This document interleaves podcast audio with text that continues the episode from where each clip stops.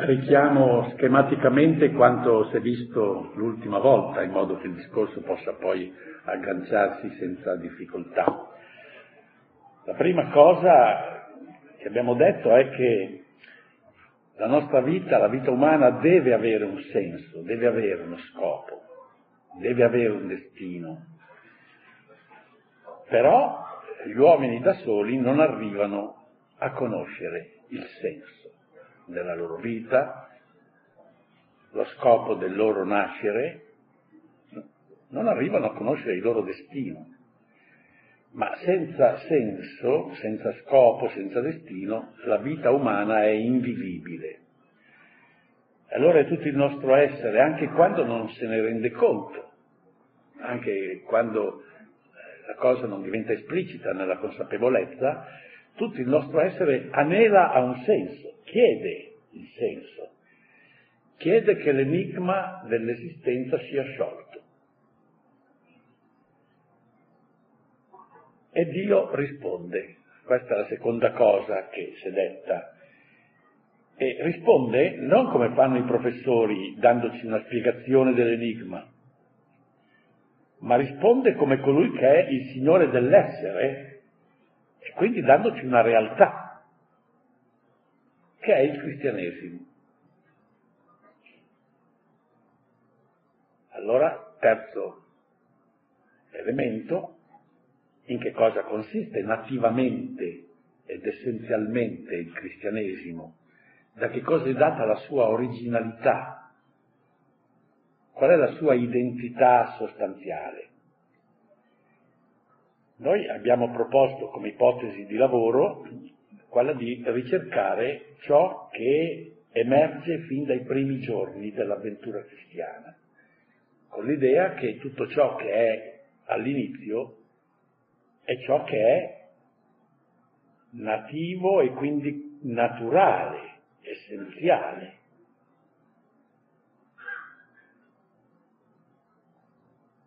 Ed ecco che noi scopriamo che essenzialmente il cristianesimo, così appare da tutte le testimonianze dei primi giorni, dei primi anni, dei primi decenni, è essenzialmente l'annuncio di un fatto, di un avvenimento. E lo apprendiamo dall'esame delle formule sintetiche della prima predicazione cristiana. L'ultimo punto è che la scoperta è che la formula più elementare che trascorre per tutte le prime attestazioni e tutte le pervade è data da una parola sola, la parola greca egerze, che significa è risorto. Il cristianesimo essenzialmente si presenta come l'annuncio di una risurrezione. L'annuncio dunque di un fatto oggettivo ed elementare che tutti possono comprendere, che possono accettare o rifiutare, ma è chiaro. Un passaggio dalla morte alla vita.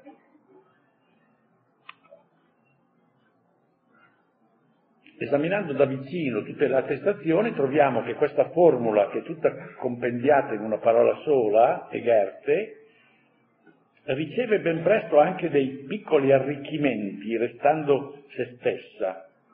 E già li avevo preannunciati, tre arricchimenti. Il primo è, è risorto dai morti. E uno dice, beh, che scoperta, insomma, è risorto, è risorto dai morti.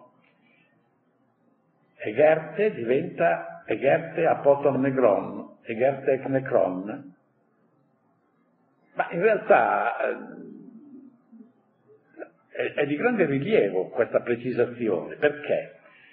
Perché l'espressione intende affermare indiscutibilmente la verità della morte di Cristo sgombrando il campo da tutte le possibili supposizioni di morte apparente o di interpretazione mitica, morale, spirituale, culturale, eccetera, della risurrezione. No, no, qui si tratta proprio del, di un passaggio da, da, una morte vera a un, un ritorno a una vita vera. Gesù è stato fatto risalire dai morti, questa è un'espressione che troviamo nella lettera ai Romani, e ci, ci illumina, cioè è stato fatto risalire dal luogo che era pensato in basso, dove si, si va a finire tutti, lo Sheol, dicevano gli ebrei. Quindi questa espressione risorto dai morti vuol dire che Gesù ha subito esattamente la stessa sorte che conclude l'esistenza terrena di ogni uomo. Perciò la sua vita nuova succede a una reale vittoria della morte su di lui, che è data dalla sua morte. La morte è l'unica che vince sempre lei, eh. Questa è una brutta notizia, mi dispiace darvela, ma eh, anche i grandi medici, i grandi chirurghi, eh, cosa fanno? Dicono alla morte, passa dopo, insomma, passa tra qualche mese, tra qualche anno, però alla fine anche l'uomo più potente come va a finire? Quello che può decidere della pace, della guerra, del... va a finire che muore nel suo letto quando gli va bene, ma muore anche lui. Quindi è la vincitrice e ha vinto anche su Cristo. Ma questa c'è una rivincita qui. La rivincita sulla grande nemica, come la chiama San Paolo. San Paolo non ha la prospettiva di San Francesco sulla morte. La morte è una nemica. Ma si capisce perché San Francesco è venuto dopo, no? Dopo eh, che la redenzione e la morte di Cristo, salvifica, eccetera. Quindi è il ritorno inaudito dallo Sheol, il misterioso paese dei trapassati, secondo la concezione ebraica. Segno esteriore, percepibile a tutti, badate a tutti, amici e nemici, di questa rivincita è il sepolcro vuoto. Questo è percepibile a tutti.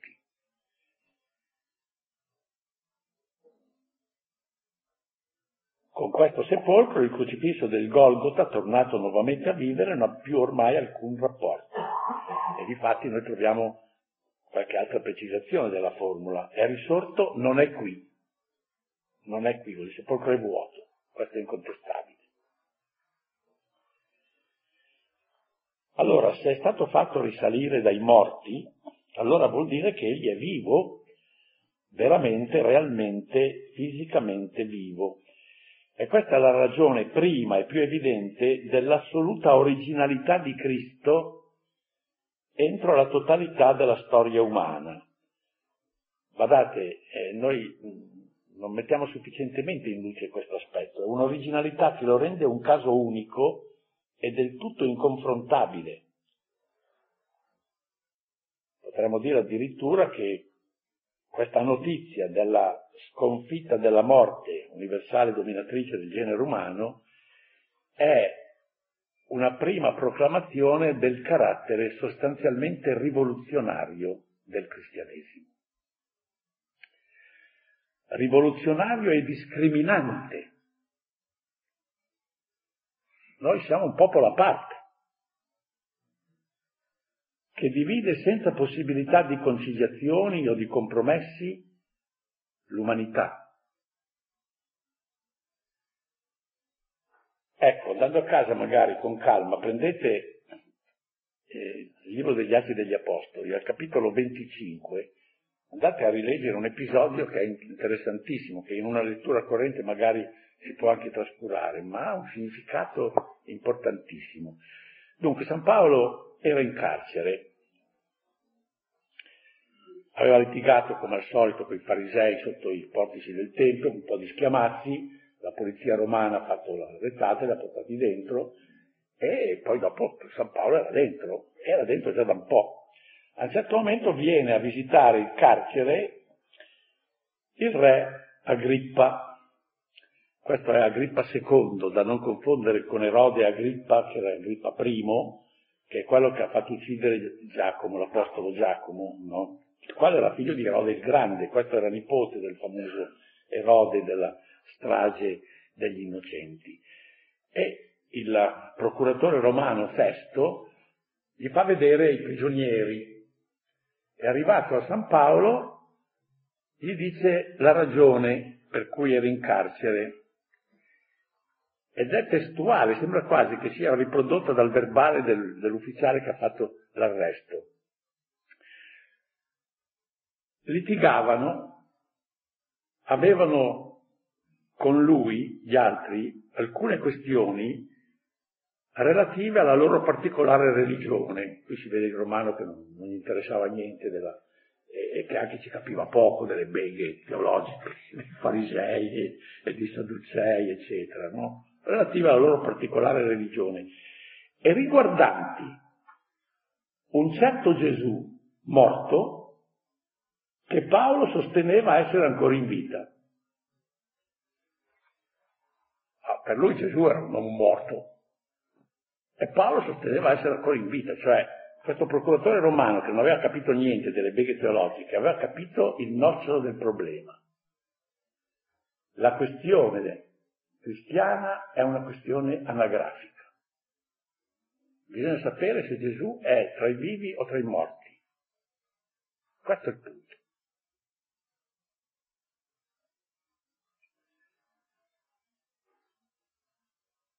Io a questo punto di solito cito una, l'ho già citato tante volte, un episodio che è capitato a me quando insegnavo all'istituto di pastorale, è arrivato al problema della risurrezione di Cristo che è veramente, realmente, fisicamente vivo, una signora, molto, una catechista, e dice, ma lei può proprio dire che Gesù Cristo è vivo? No, sì. Ma che respira? No, penso. Che il suo cuore batte? Ma sì, cioè, io non so come, ma che è vivo.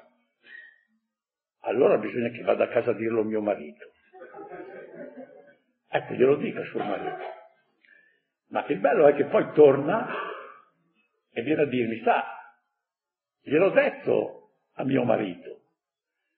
E lui cosa ha detto? Avrai capito male. Allora io gli ho fatto sentire la registrazione e vedo che mio marito diventa serio e dice, ah ma allora se è così cambia tutto. Io per la verità sono andato un po' in crisi perché quella era, non era una persona lontana, era una catechista, veniva alla scuola di pastorale, eccetera. Ma se noi non siamo riusciti a far capire questa verità che Gesù Cristo è vivo, specialmente un vescovo che è pagato apposta per essere testimone della risurrezione di Cristo, insomma. Questo è il nocciolo del problema.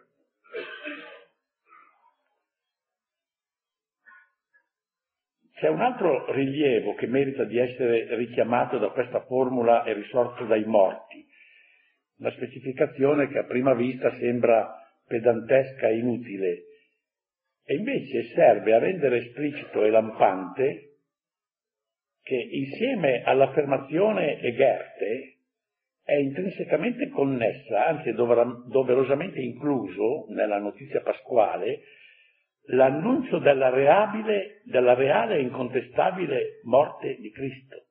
Cioè essere cristiani significa annunciare la morte di Cristo anche. Difatti nell'Eucaristia San Paolo ammonisce e quando celebriamo l'Eucaristia voi annunziate la morte del Signore finché Egli venga. Morte e risurrezione, insisterà poi la predicazione ecclesiale, soprattutto nel contesto della catechesi battesimale, sono le due facce dell'identico mistero di salvezza. C'è un secondo arricchimento della formula di Goethe. È risorto come aveva detto.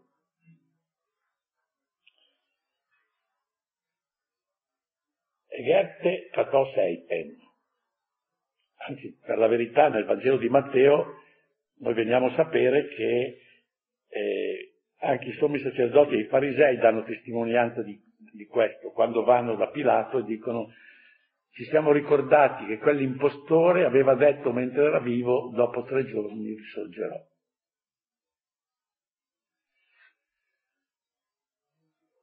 Anche questa sembra una precisazione di poco conto invece ha un'importanza grandissima. Direi che soprattutto dopo tutto quello che è stato detto in questi ultimi decenni, specialmente dalla, dalla smitizzazione della teologia in, in molti settori, è importantissima questa formula, perché cosa ci dice? Ci dice che il risorto che ne è l'oggetto è lo stesso Gesù che ha parlato e che ha predicato nelle città e nelle campagne di Palestina. I testimoni del fatto inatteso della domenica di Pasqua possono testimoniare anche a proposito delle parole udite prima della tragedia del Calvario, come aveva detto. Perché noi dobbiamo renderci conto di questo. Il venerdì santo è stata una cesura nella vicenda. Intanto una cesura oggettiva nella vicenda di Cristo. Cristo è morto, tutto è finito.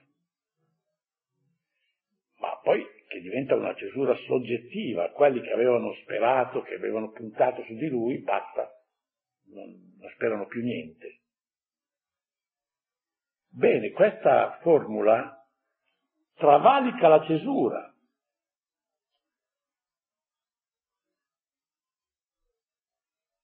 Simon Pietro, Giacomo, i dodici, Maria di Magdala, nelle giornate di venerdì e di sabato avevano perso ogni fiducia, ogni speranza, ma non avevano perso la memoria.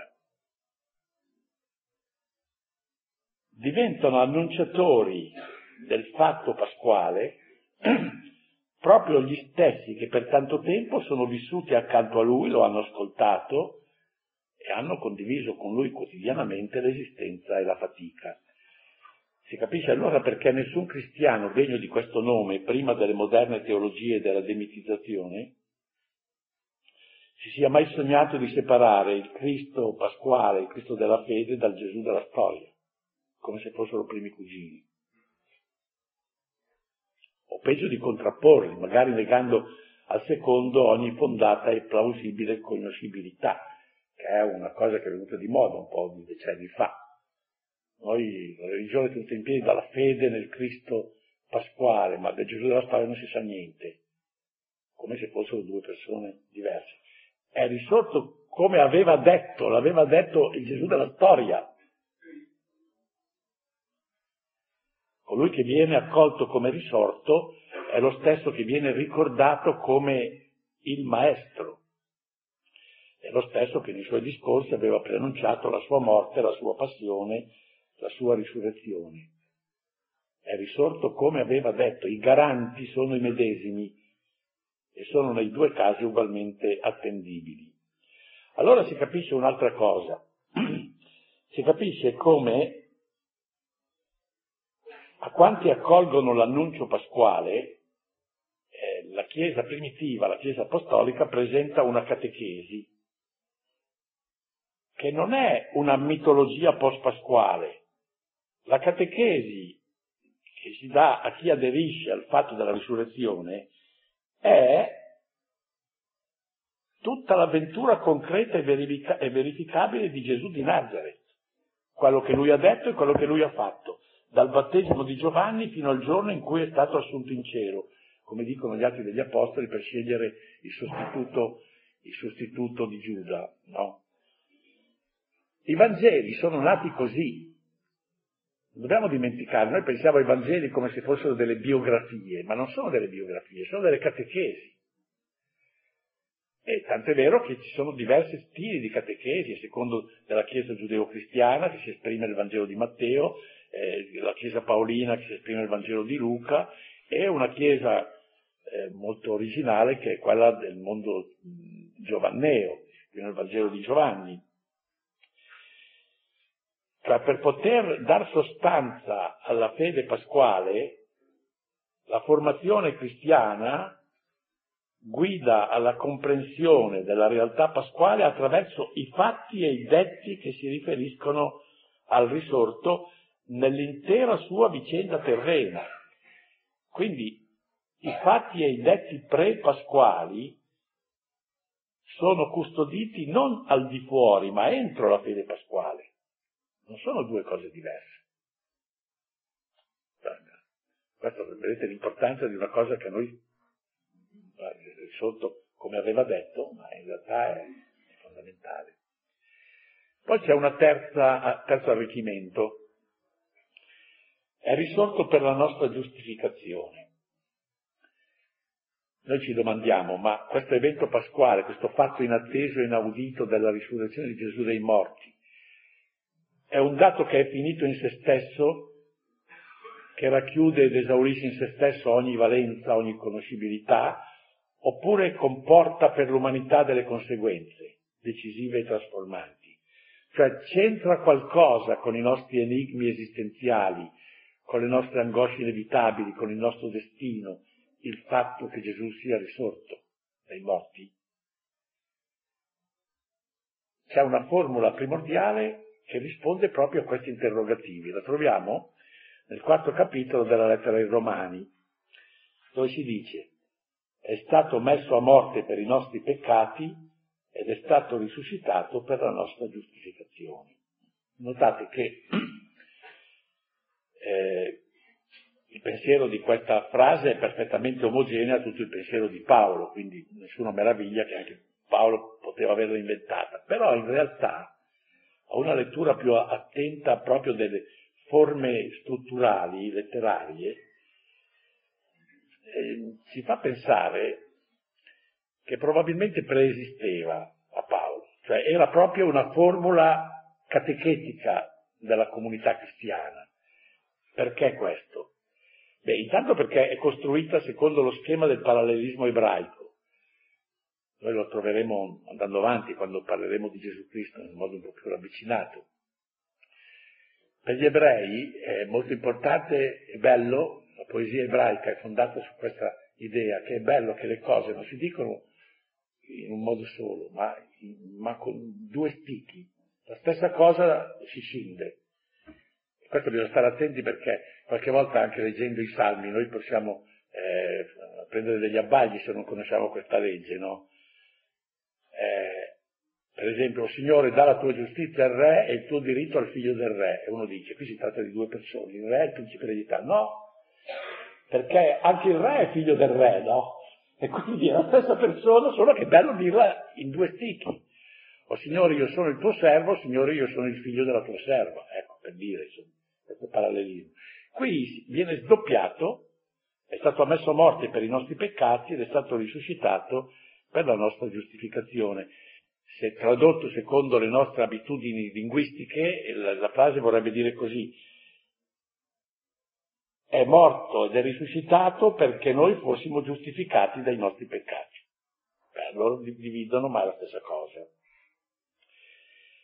Quindi direi che questa struttura fortemente semitica ci fa ipotizzare che questa formula, data dalla Chiesa di Gerusalemme, non dalle chiese greche di Paolo, che Paolo ormai questo processo qui non, non, non interessava più perché era in una cultura diversa. No?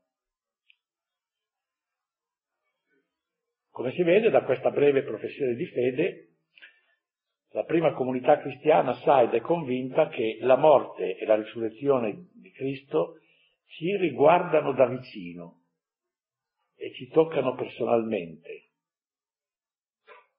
più specificamente, sa ed è convinta che le nostre colpe e la nostra salvezza entrano in qualche modo a motivare la vicenda pasquale di morte e di resurrezione di Gesù.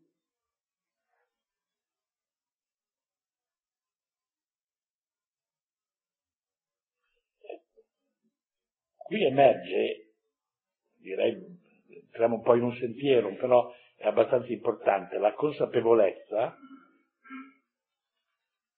che oggi la cultura dominante tende a dimenticare. Noi pensiamo che le colpe sono colpe verso terzi.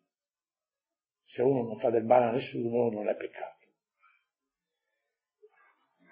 Qui non si capirebbe più cosa c'entra la morte del figlio di Dio per liberare dalle colpe. Questo vuol dire che il concetto di, di peccato implicito qui è che il peccato non è una rottura dei rapporti corretti con gli uomini, un attentato ai diritti altrui, oppure la violazione di una legislazione sociale. No, il peccato è qualcosa di più serio e di più drammatico, tanto è vero che il superamento del peccato avviene per mezzo di una riconciliazione, una nuova alleanza con Dio, che ci svela anche la natura profonda della colpa, che è quella di essere una ribellione nei confronti del creatore e un'assurda rinuncia alla nostra amicizia. E questo è, direi, il nostro esame della prima formula che poi abbiamo visto un po' arricchita. A questo punto però io credo che sia opportuno fare alcune considerazioni, cioè credo sia doveroso per me proporre alcune persuasioni che sono ispirate e sorrette proprio da questa formula di fede. Prima persuasione.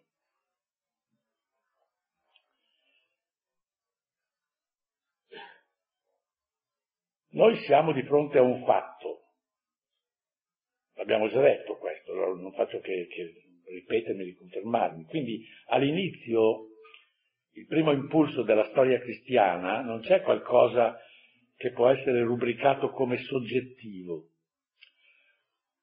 come avviene in quasi tutti i movimenti, praticamente in tutti i movimenti che si...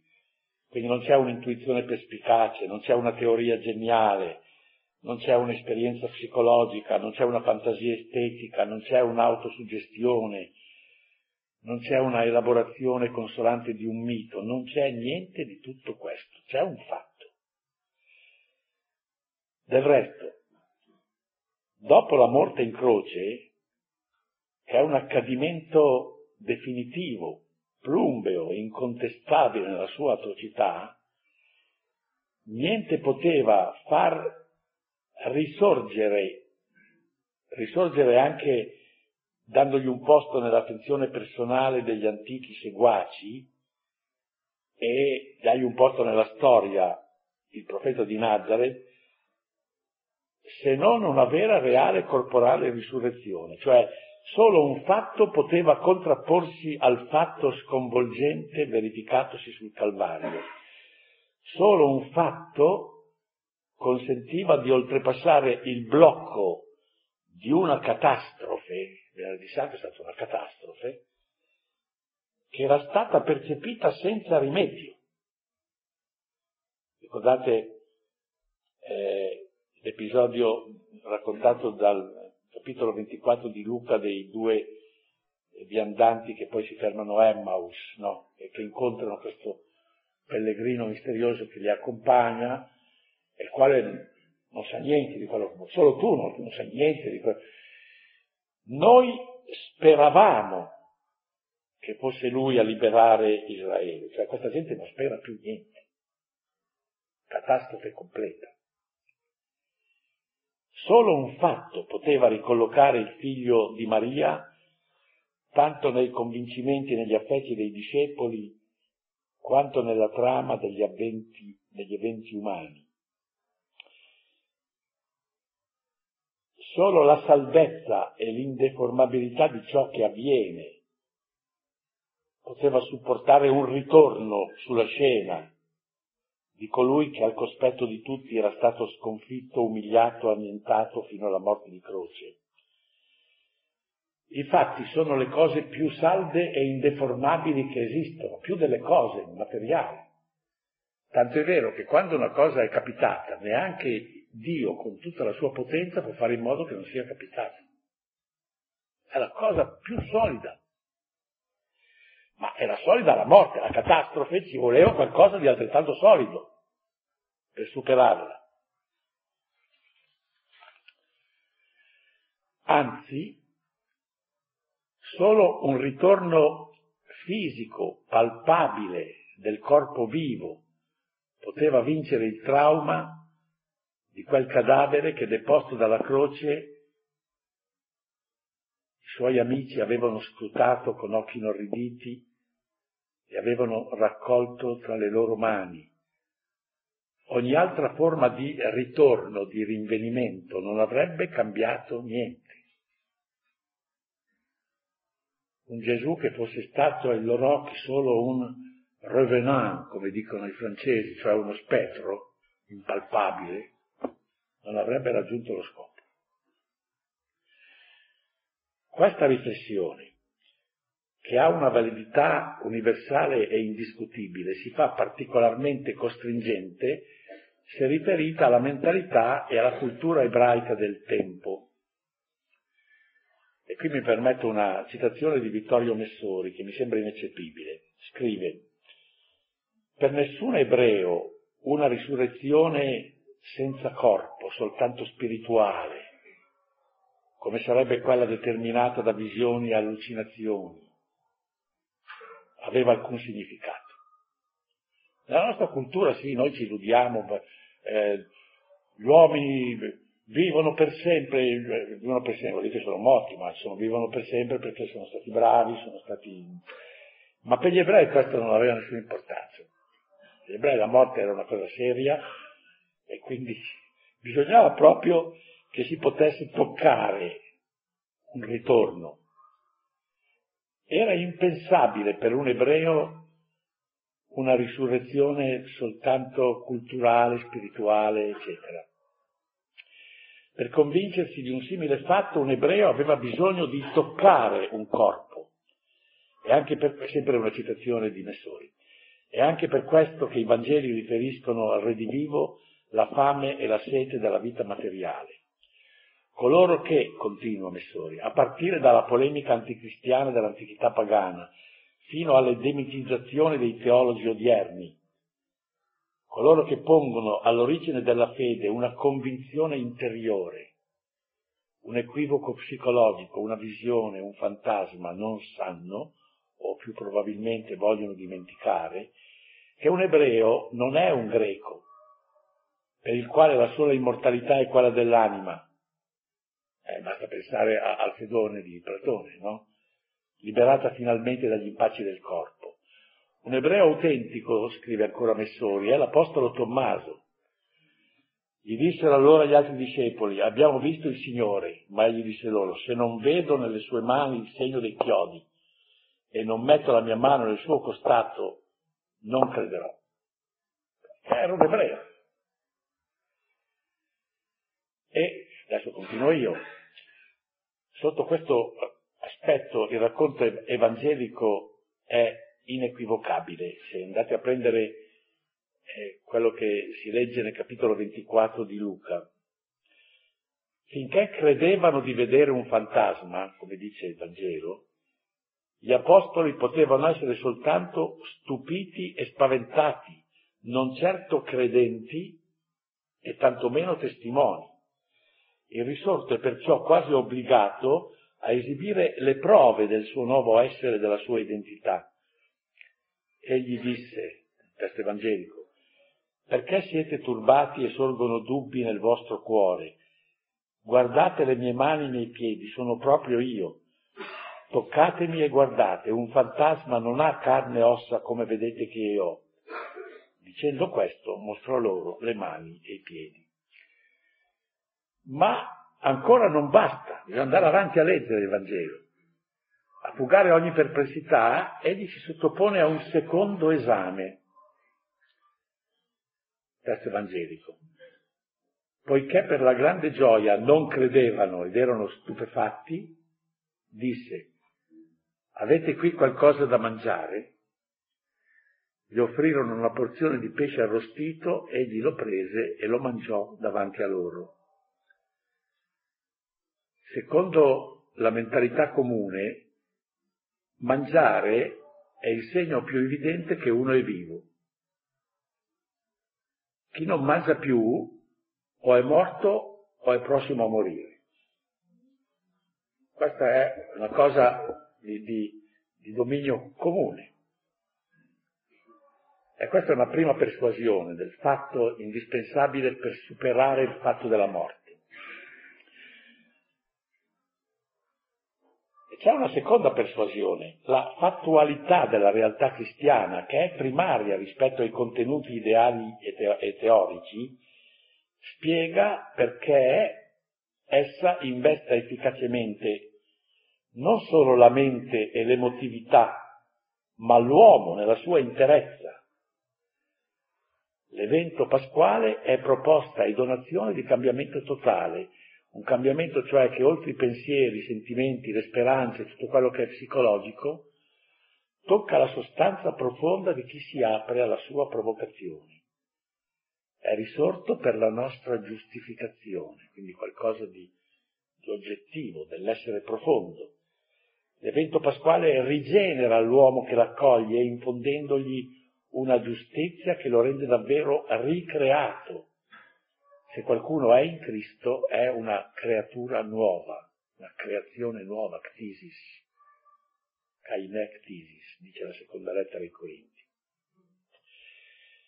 È interessante che si ritrovi una prospettiva come quella che io sto proponendo, abbastanza vicina e affine a questa, tra le libere divagazioni di un autore che non era un credente, per quel che si riesce ad appurare, era un autore geniale come Ludwig Wittgenstein, il quale nel 1937 annotava sono poi i suoi pensieri sparsi. Il cristianesimo, penso, non è una dottrina, non è una teoria di ciò che è stato e di ciò che sarà nell'animo umano, bensì una descrizione di un evento reale. Cioè, un uomo intelligente ha capito quello che, che c'è, che c'è, c'è nelle fonti cristiane. E questo è quasi l'eco di uno dei pensieri più cari e ripetuti di Kierkegaard, il cristianesimo, egli scrive, non è una dottrina, ma una comunicazione di esistenza. Ecco, io credo che oggi entro la comunità ecclesiale non ci si rende conto a sufficienza della natura eminentemente fattuale, storica, attuosa del cristianesimo. Tanto più è urgente ravvivare questa consapevolezza anche mediante l'attenzione alle formule iniziali dell'annuncio che noi stiamo sollecitando. Una terza persuasione, questa, qualcuno potrebbe un po' meravigliarsi di questa persuasione, ma secondo me è implicita, io dico quello che trovo.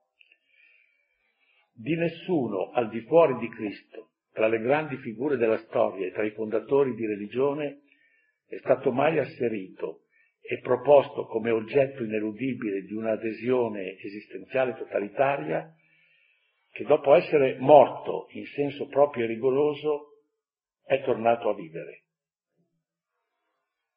Allora occorre a questo punto persuadersi che il cristianesimo, fin dal suo contenuto primordiale, è qualcosa di unico, di decisivo, di imparagonabile,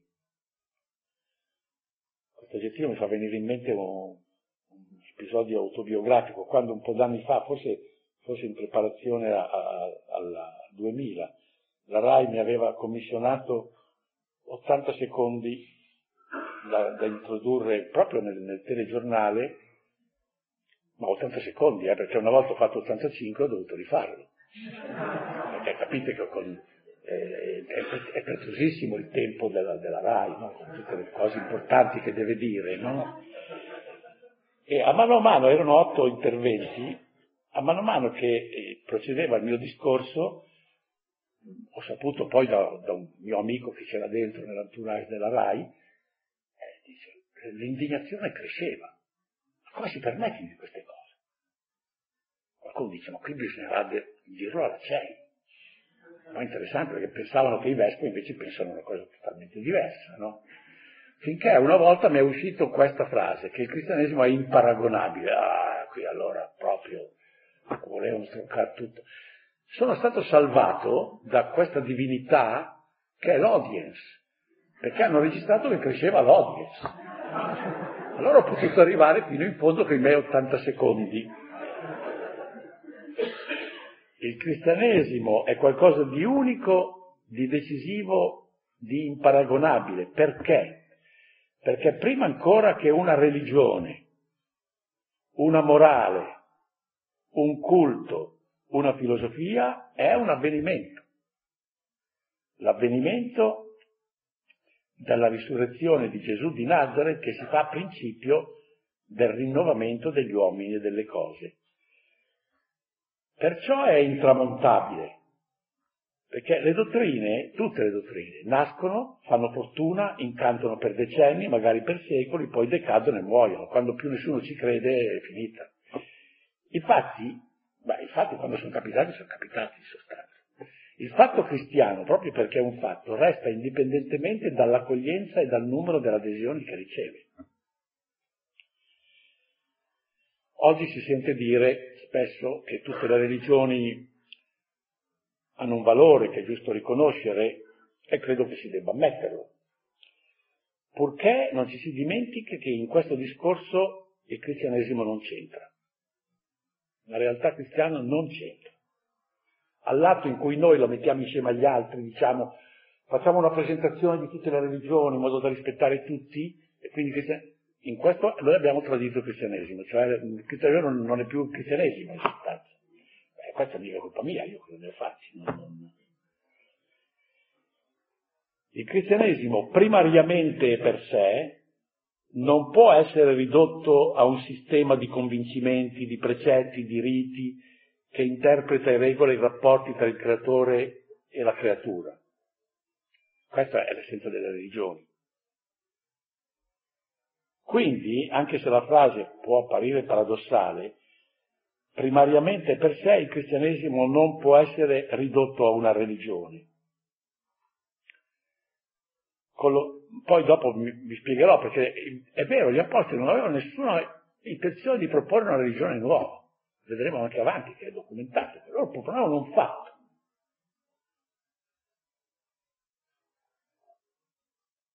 Collocarlo tra le religioni anche soltanto per ragioni di sistemazione di metodo o per la buona intenzione di favorire il dialogo interreligioso, se non si chiarisce, perché si può fare tutto questo mondo, anche questo, se non si chiarisce l'intrinseca ambiguità del collegamento, o quantomeno il suo significato soltanto analogico, vuol dire travisare il cristianesimo e precludersi ogni sua autentica comprensione.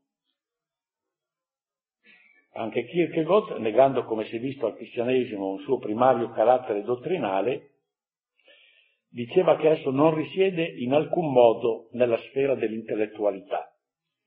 Ovviamente questo non vuol dire che sia qualcosa di cieco, di irrazionale, al contrario, esso presuppone e conclama delle verità, addita una norma di comportamento, propone energicamente dei valori, ma prima e più di tutto questo è una novità avvenuta, è in una vicenda umana che è sempre monotona e ripetitiva nei suoi sbandamenti, nelle sue pazzie, nelle sue sventure, qualcosa finalmente di inedito che è capitato.